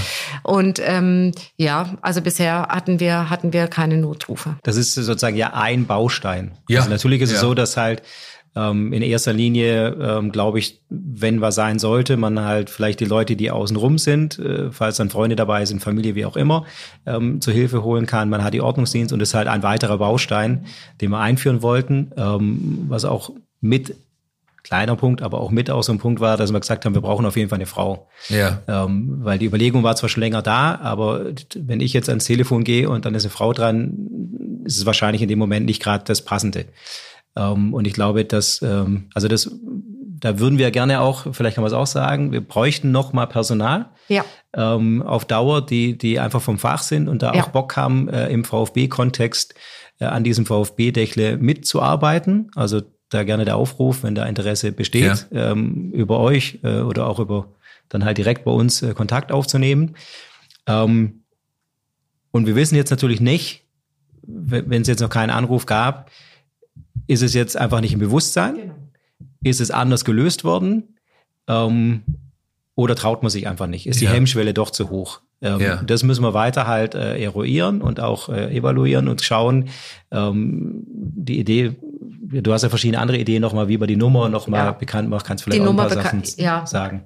Wir, wir wollen die Nummer einfach nochmal bekannt machen, äh, bekannt machen ähm, und indem wir die zum Beispiel auf äh, Toiletten kleben und damit im QR-Code versehen. Also da gibt's noch ein paar Ideen. Und ja, ich freue mich äh, natürlich über ähm, vor allem Frauen, die äh, das an Spieltagen quasi übernehmen würden, auch dieses ähm, Hilfetelefon und, ähm, und da einfach mit mir in Kontakt treten. Ich habe da noch ein paar Ideen. Ähm, und ähm, genau, ähm, ja. Das ist doch äh, eine Ansage. Wenn ihr also Interesse habt oder euch auch nur manchmal vielleicht tiefer informieren wollt über rund um das VfB-Dächle, dann findet ihr die Antje über die VfB-Homepage, würde ich sagen, oder? Ja. Ganz genau. Eine Sache noch dazu, wenn der Verein vor dem Spiel, wie es der VfB jetzt getan hat, eine Meldung rausgibt, dass die Alkoholgrenze, die Promillegrenze gesenkt wurde auf 1,0 Promille, davor waren es 1,4 und die Meldung sich so liest, dass man da rein interpretieren kann und nicht nur, nö, man muss nicht mal interpretieren, sondern dass man da klar rauslesen kann, dass Alkoholismus oder Alkoholmissbrauch oder Konsum, wie auch immer, zugenommen hat in einem gewissen Maße. Ähm, ist das was, was sich, äh, wo ihr perspektivisch auch äh, so ein bisschen Awareness habt, dass sich das vielleicht auch auf dieses Thema auswirken wird, weil Alkohol ist, gilt ja generell als enthemmend, ja, und wenn jemand anderen Menschen zu nahe rückt, könnte das ja im Spiel sein. Ist das was, was euch beschäftigt? Wie, oder äh, seht ihr das völlig getrennt? Also was, was wir festgestellt haben, ist, dass noch Corona, als dann die Stadien wieder Ja. voller wurden, ähm, das ist nicht nur unser Standort, sondern auch so mit dem Austausch mit anderen Kollegen, dass so der Alkoholkonsum äh, schon deutlich, deutlich zugenommen hat. Ja. Und wir eben gucken müssen, wie wir dem begegnen. Und das macht es für mich schwierig am Spieltag, wenn mir jemand gegenübersteht, mich nicht mal mehr angucken kann, mit ihm zu kommunizieren. Ja. Ähm, ja, also das, das ist schon ein Thema, was uns, was uns beschäftigt. Und ähm, ja. Hat in erster Linie aber nichts mit, mit äh, sag Nee. ich mal, mit dem Dächle zu tun, respektive Nee. sexualisierter Gewalt, sondern es ist einfach generell in der Breite sehr auffällig. Ja, weil sonst hätte der Club ja auch nicht so reagiert. Also ich kann mir das zumindest nicht. Wie, wie die Antje gesagt hat, also ich glaube, Ja. in der gesamten Bundesliga hat man gemerkt, dass äh, nach Corona der Alkoholkonsum sehr stark gestiegen ist. Also das geben auch die ganzen Zahlen der Caterer wieder.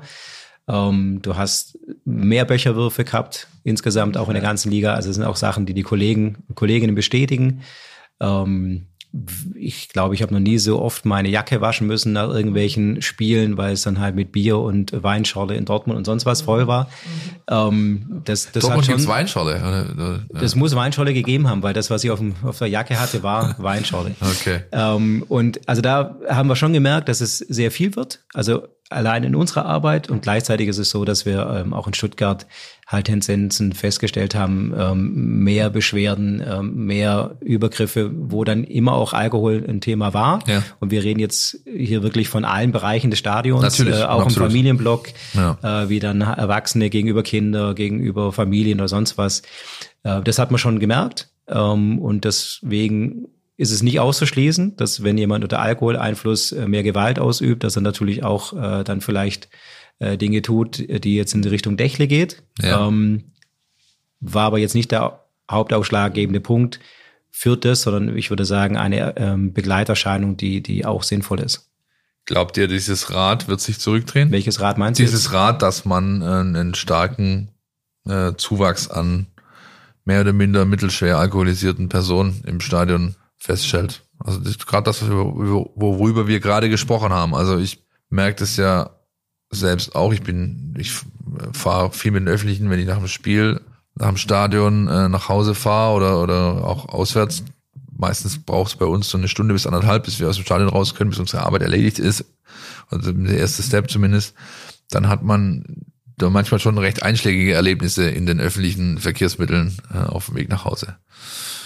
Ich, ich glaube, das sind äh, Sachen, die korrelieren mit der Gesellschaft. Ja, Ähm, ich glaube, dass äh, insgesamt in der Gesellschaft jetzt wieder eine Phase zu sein scheint, wo das äh, Alkoholthema ein größeres ist, wie es schon mal war. Also ich glaube, wir haben auch äh, vor ein paar Jahren so eine Generation gehabt, die, die ähm, eher gesund aufgewachsen ist und da sehr viel Wert drauf gelegt hat und viele, die gar keinen Alkohol getrunken haben oder auch keine Drogen oder sonst was. Jetzt hat man den Eindruck äh, gesellschaftlich, dass manche Themen wieder mehr im Vordergrund stehen. Ähm, und alles, was in der Gesellschaft ähm, sich durchsetzt, kommt halt irgendwann auch ins Stadion. Also Ja. das ist, äh, Das ist kann man gar nicht wegnehmen. Ähm, und die eine Sache ist jetzt halt, ähm, ich glaube, es hat jetzt jeder mitgekriegt, dass die Promillegrenze ähm, niedriger ist. Ähm, letztendlich geht es halt darum, wie der Einzelne damit umgeht, ähm, wie auch dann die Kontrolle ist, äh, wie man dann auch diejenigen, die erkennbar nicht mehr in der Lage sind, äh, dieses Spiel vielleicht normal zu verfolgen, dass man da auch hingeht. Ja, also es geht nicht darum, jetzt jeden zu finden, der 1,1 hat, aber normal gerade auslaufen kann und ähm, ja, das Spiel ganz normal verfolgen kann. Aber wir haben halt doch äh, die, die massiven Ausfälle, ähm, die meistens dann halt äh, sowieso in, in irgendwas Größeres ähm, ausarten und dann meistens auch bei der Polizei landen. Und das muss halt auch nicht sein. Vielleicht kann ich da noch kurz ergänzen. Ähm, also neben dem Hilfetelefon, man hat vielleicht auch nicht immer die Möglichkeit zu telefonieren oder es passiert was am Spieltag und man kommt danach erst drauf, dass man sich irgendwie unwohl gefühlt hat. Es gibt die E-Mail-Adresse dächle.vfb-stuttgart.de. ja. Ähm, die ist angesiedelt bei uns in der Fanbetreuung und ähm, da ist so, dass da auch einige E-Mails kamen, gerade zum Thema Becherwürfen und, äh, und Thema Alkohol. Ja. Also da Ja. kamen Auch wenn die jetzt nicht unbedingt die eingängigste ist, die E-Mail. Ist ein bisschen arg sperrig. Ja. Ja. Dächle, Ad, Minus und so weiter. Aber vielleicht findet er da auch noch eine Lösung. wir finden immer eine Lösung. Ich glaube auch, ja. ich glaube schon. Bin gespannt, ob er jetzt gleich auch noch Lösungen findet. Entweder oder. Unser Podcast Tiki Taka. Christian, da du als regelmäßiger Hörer dieses Formats weißt ungefähr, was dich erwartet, würde ich mit der Antje äh, beginnen wollen. Antje, du kriegst äh, drei Entweder-Oder-Fragen gestellt. Und du entscheidest dich für eine Antwort und du be begründest die im, im Idealfall. Ja?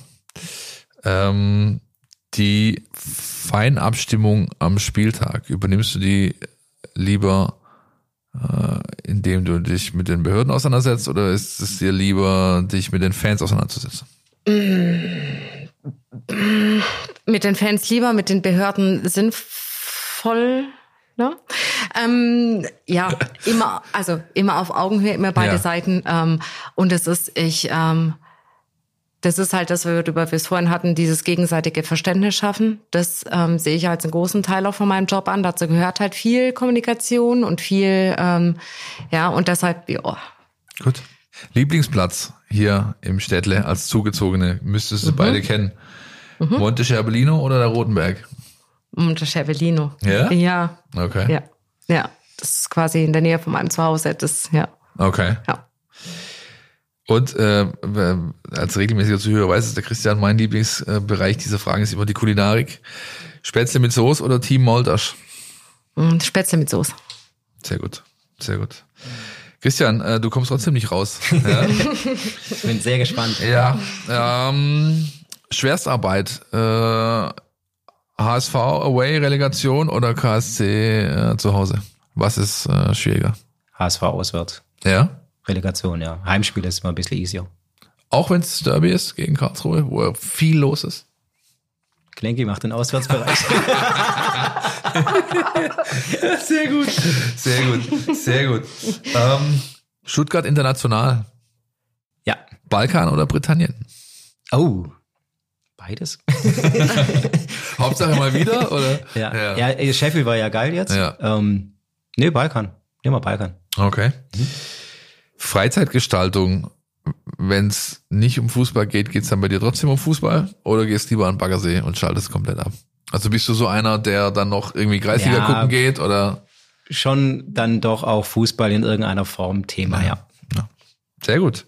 Ich danke euch ähm, äh, für die letzten Minuten, für die vielen Aufschlüsse, Insights. Ich glaube, äh, wir konnten auch euch da draußen das ein oder andere noch äh, erklären, präsentieren, mitgeben, dass ihr so noch nicht wusstet oder kanntet. Ähm, ganz, ganz wichtig, wenn es irgendwelche Themen gibt, ich glaube, ihr habt immer, ihr beide habt immer offenes Ohr, der Klecki sowieso auch und der Jerry auch. Also meldet euch ruhig, wenn ihr Themen habt, die äh, die Fanbetreuung irgendwie betreffen. Und ähm, so, nur so geht es, glaube ich, weiter, wenn man miteinander spricht und kommuniziert.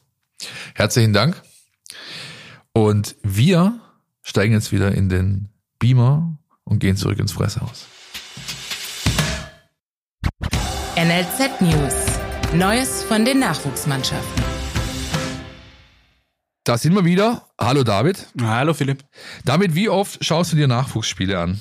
Kommt das oft vor oder ist es eher weniger der Fall? Wahrscheinlich nicht so oft wie du, aber das wird für die meisten gelten, ähm, wenn ich dazukomme, gerade wenn zum Beispiel mal im Vorfeld vom Bundesligaspiel äh, auf dem Vereinsgelände ein Nachwuchsspiel ist. Aber da ist bei mir noch Luft nach oben, muss ich zugeben. Du bist aber dennoch jemand, der da eine gewisse Expertise hat, denn soweit ich weiß, bist du ja Jugendtrainer oder Fußballtrainer, äh, Co-Trainer, hast also dann natürlich schon auch, sag ich mal, auf, auf dem Spielfeld mit dieser Thematik einiges zu tun. Ich bin's gewesen bis vor Oh, kurzem. Ja, okay. nein, ich musste jetzt natürlich das. äh, Habe ich, jetzt hier- hab ich jetzt hier was geleakt, oder? Äh, Nein, nein, das ist längst, das ist alles gut. Ähm, das bringt der Job so mit sich, wenn man an Wochenenden halt mit dem VfB unterwegs ist, dann, dann fällt einfach die Zeit, äh, aber alles gut, ja. Wir reiten ganz kurz durch die Ergebnisse der Akademiemannschaften der letzten Tage. U21, 3 zu 2, äh, Late Winner Lucky Punch in der Nachspielzeit von Raul Paula gegen, ähm, na, wieso komme ich gerade nicht drauf? Ich komme jetzt gerade nicht drauf, reich mal nach. Äh, jedenfalls zwei Spiele, zwei Siege, weil das Spiel gegen Schott Mainz abgebrochen wurde aufgrund des Wetters bisher für Markus Fiedler und seine Truppe. Die spielen jetzt am Mittwochabend, während wir aufnehmen, nochmal in Mainz und äh, da bin ich mal gespannt, ob der VfB nochmal einen Sprung macht von dem aktuellen siebten Platz vielleicht weiter nach oben oder nach unten und am Wochenende, da geht's schon weiter mit einem Auswärtsspiel am Samstag 14 Uhr beim FSV Frankfurt für die Mannschaft äh, des neuen U21-Trainers Fiedler. Die U19 spielt ebenfalls am Abend und zwar gegen die SV Elversberg. Ja, das äh, ist ein neues Gesicht in der U19-Bundesliga. Die waren, waren noch nicht da oft da oben, ich glaube sogar noch gar nicht. Ähm, das können wir also auch nicht mit reinnehmen, weil nach Redaktionsschluss und am Samstag geht's auswärts weiter. 13.30 bei den Sportskameraden vom ersten FC Nürnberg. Die U17 von Jan Kirchhoff, fünftes Spiel, nee, viertes Spiel, dritter Sieg, ein Unentschieden stehen äh, entsprechend gut da in der Tabelle, sind Tabellen zweiter hinter den Bayern. Am Samstag geht's da in, Aus, äh, in Augsburg auswärts weiter für die Mannschaft. Und das ist in aller Kürze das, was ihr zu den Akademie-Teams wissen müsst. Jetzt aber gibt's einen kleinen Ausflug an die Hafenbahnstraße. VfB Frauen. Die Highlights aus der Hafenbahnstraße. Präsentiert vom Brustring Frauen Podcast. Hallole aus unserem Podcaststudio in Gerlingen, wo es heute wirklich mal richtig warm ist. Wir melden uns mit Neuigkeiten aus der Hafenbahnstraße. Dani hat euch ja letzte Woche schon äh, berichtet, dass die vergangene Woche vor Ort sehr ruhig war, da das Team von Heiko Gerber individuell trainiert hat. Seit dieser Woche läuft jetzt das Vor die Vorbereitung auf das erste Pflichtspiel im zweiten VfB Frauenjahr. Neu dabei ist noch, dass mittwochs vormittags zusätzliches Potenzialtraining angeboten wird. Das findet ebenso am Neckarpark statt wie das Torwarttraining montags unter der Leitung von Marc Stütz. Jetzt geht's also in die zweite Runde des WV-Pokal am Sonntag um 11 Uhr auswärts in Sindelfingen gegen die dortigen Ladies. Die waren in der ersten Runde erfolgreich gegen Plattenhardt, die sie mit 14 zu 0 und sage und schreibe neun unterschiedlichen Torschützen geschlagen haben.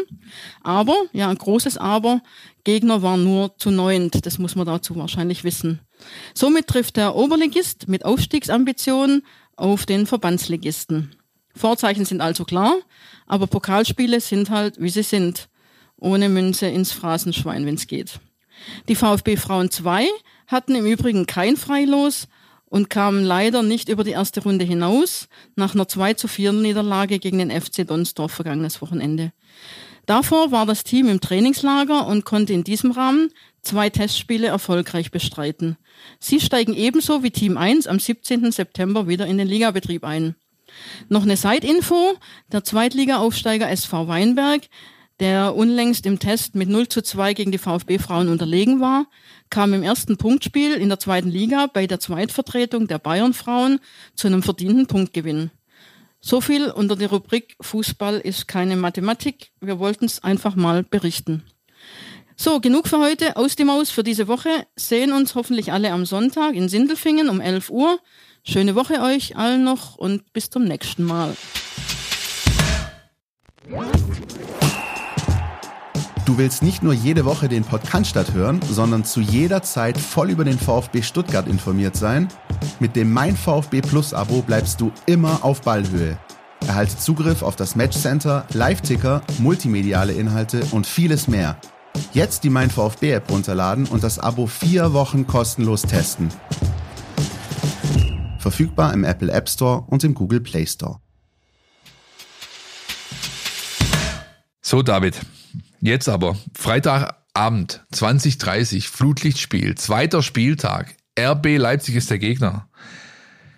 Wie ist es bei dir? Ist das ein Spiel, das dich als Reporter, so, also unabhängig vom Gegner jetzt, aber gerade von der Konstellation her, Freitagabend Flutlicht so ein bisschen mehr kitzelt als andere oder ist das eher so, ja, eins wie jedes andere? Na, no, es ist keine Frage. Freitagabendspiele haben was, ist eine spezielle Atmosphäre und was man sagen muss, der VfB hat ja schon ähm, Erfahrung Freitagabend in, äh, in Leipzig, ist in diesem Jahr schon am Freitagabend in Leipzig angetreten, im Januar war das.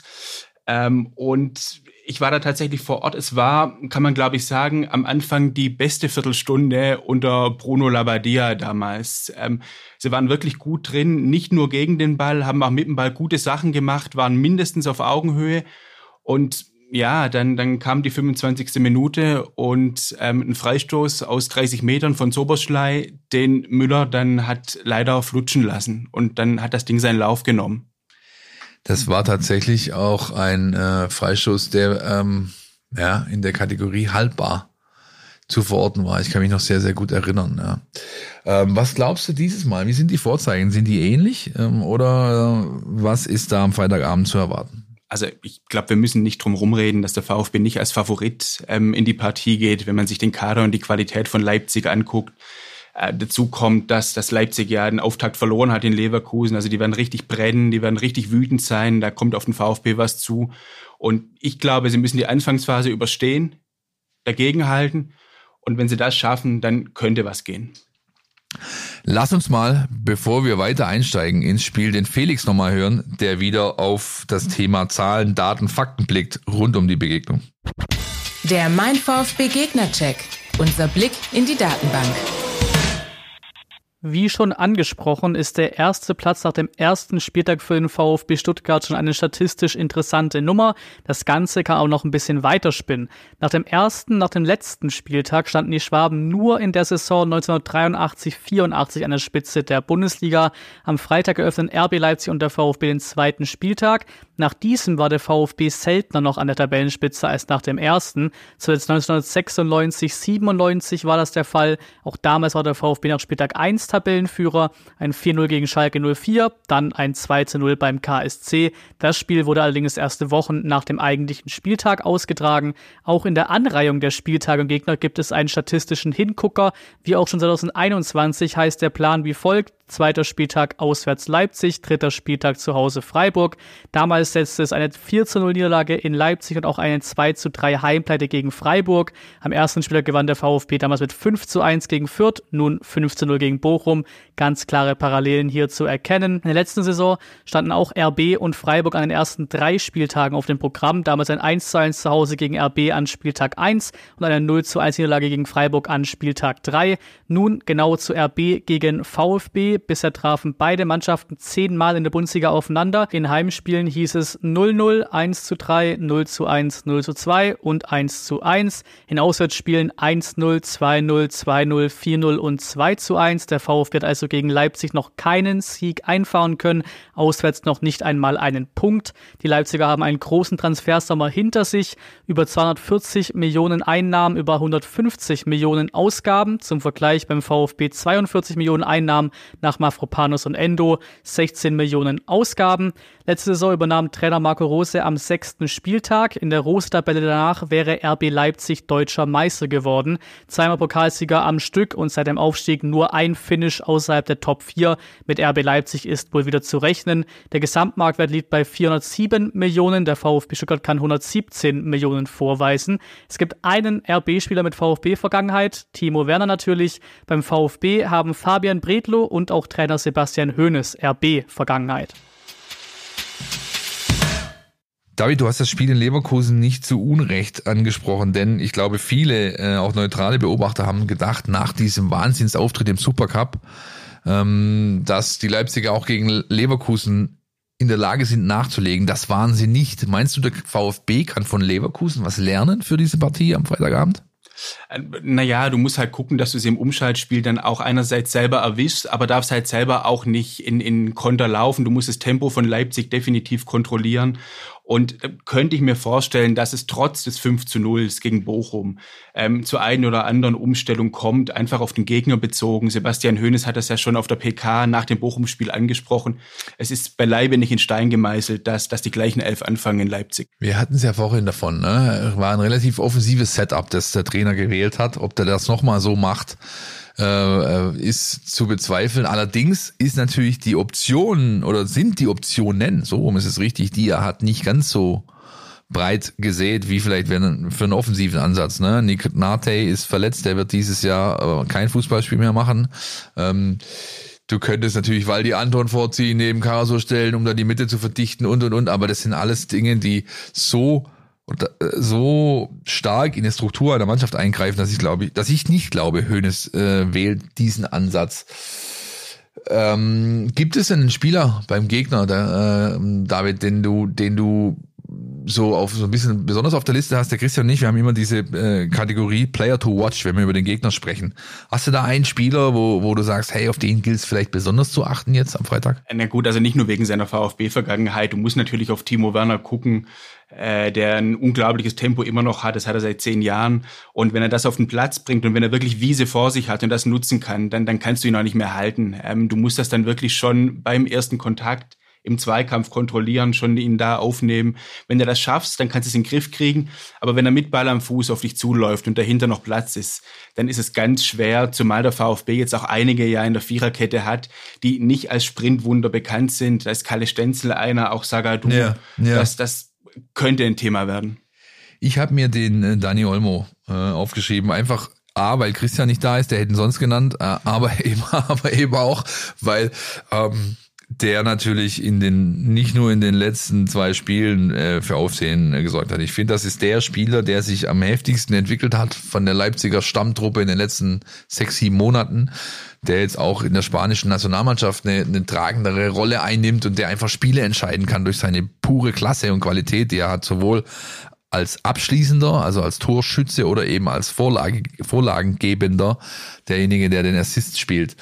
Ähm, auf der anderen Seite beim VfB, lass uns nochmal da drauf blicken. Wir haben ja heute schon äh, über Hiroki Ito gesprochen und seine neue Rolle. Diese Rolle, David, die impliziert ja auch, dass ein anderer, äh, der für diese Position in die letzten Jahre immer gesetzt war, plötzlich nicht mehr gesetzt ist, richtig? Das ist eine ziemlich heikle Personalie. Das, ähm, eigentlich ist es ja so gewesen, dass Bonner Sosa die letzten Jahre, wenn er fit war, wenn sie nicht an den Adduktoren gezwickt hat, hat er eigentlich immer gespielt. Entweder Viererkette links außen oder Fünferkette Schiedenspieler links. Ja. Und jetzt ist es einfach so, dass die Vorbereitung für ihn nicht ideal gelaufen ist. Ähm, er hat die Generalprobe in Sheffield verpasst, weil er seinen Reisepass nicht gefunden hat. Er hat das DFB-Pokalspiel gegen Balingen verpasst, weil er gelb-rot gesperrt war. Das hat er mitgebracht aus der Vorsaison, Halbfinale Finale gegen Frankfurt. Und dann ist es so gewesen, dass er halt null Minuten hatte vor dem Bundesliga-Auftakt. Und dann hat Sebastian Hoeneß auch nachvollziehbarerweise gesagt, ich, ich habe meine Elf gefunden, die ist eingespielt, die funktioniert. Und äh, wenn man das Spiel gegen Bochum anguckt, es hat dem Trainer recht gegeben. Und jetzt hast ja. du natürlich schon einen draußen, der nicht niemand ist. Und das ist äh, ziemlich heikel.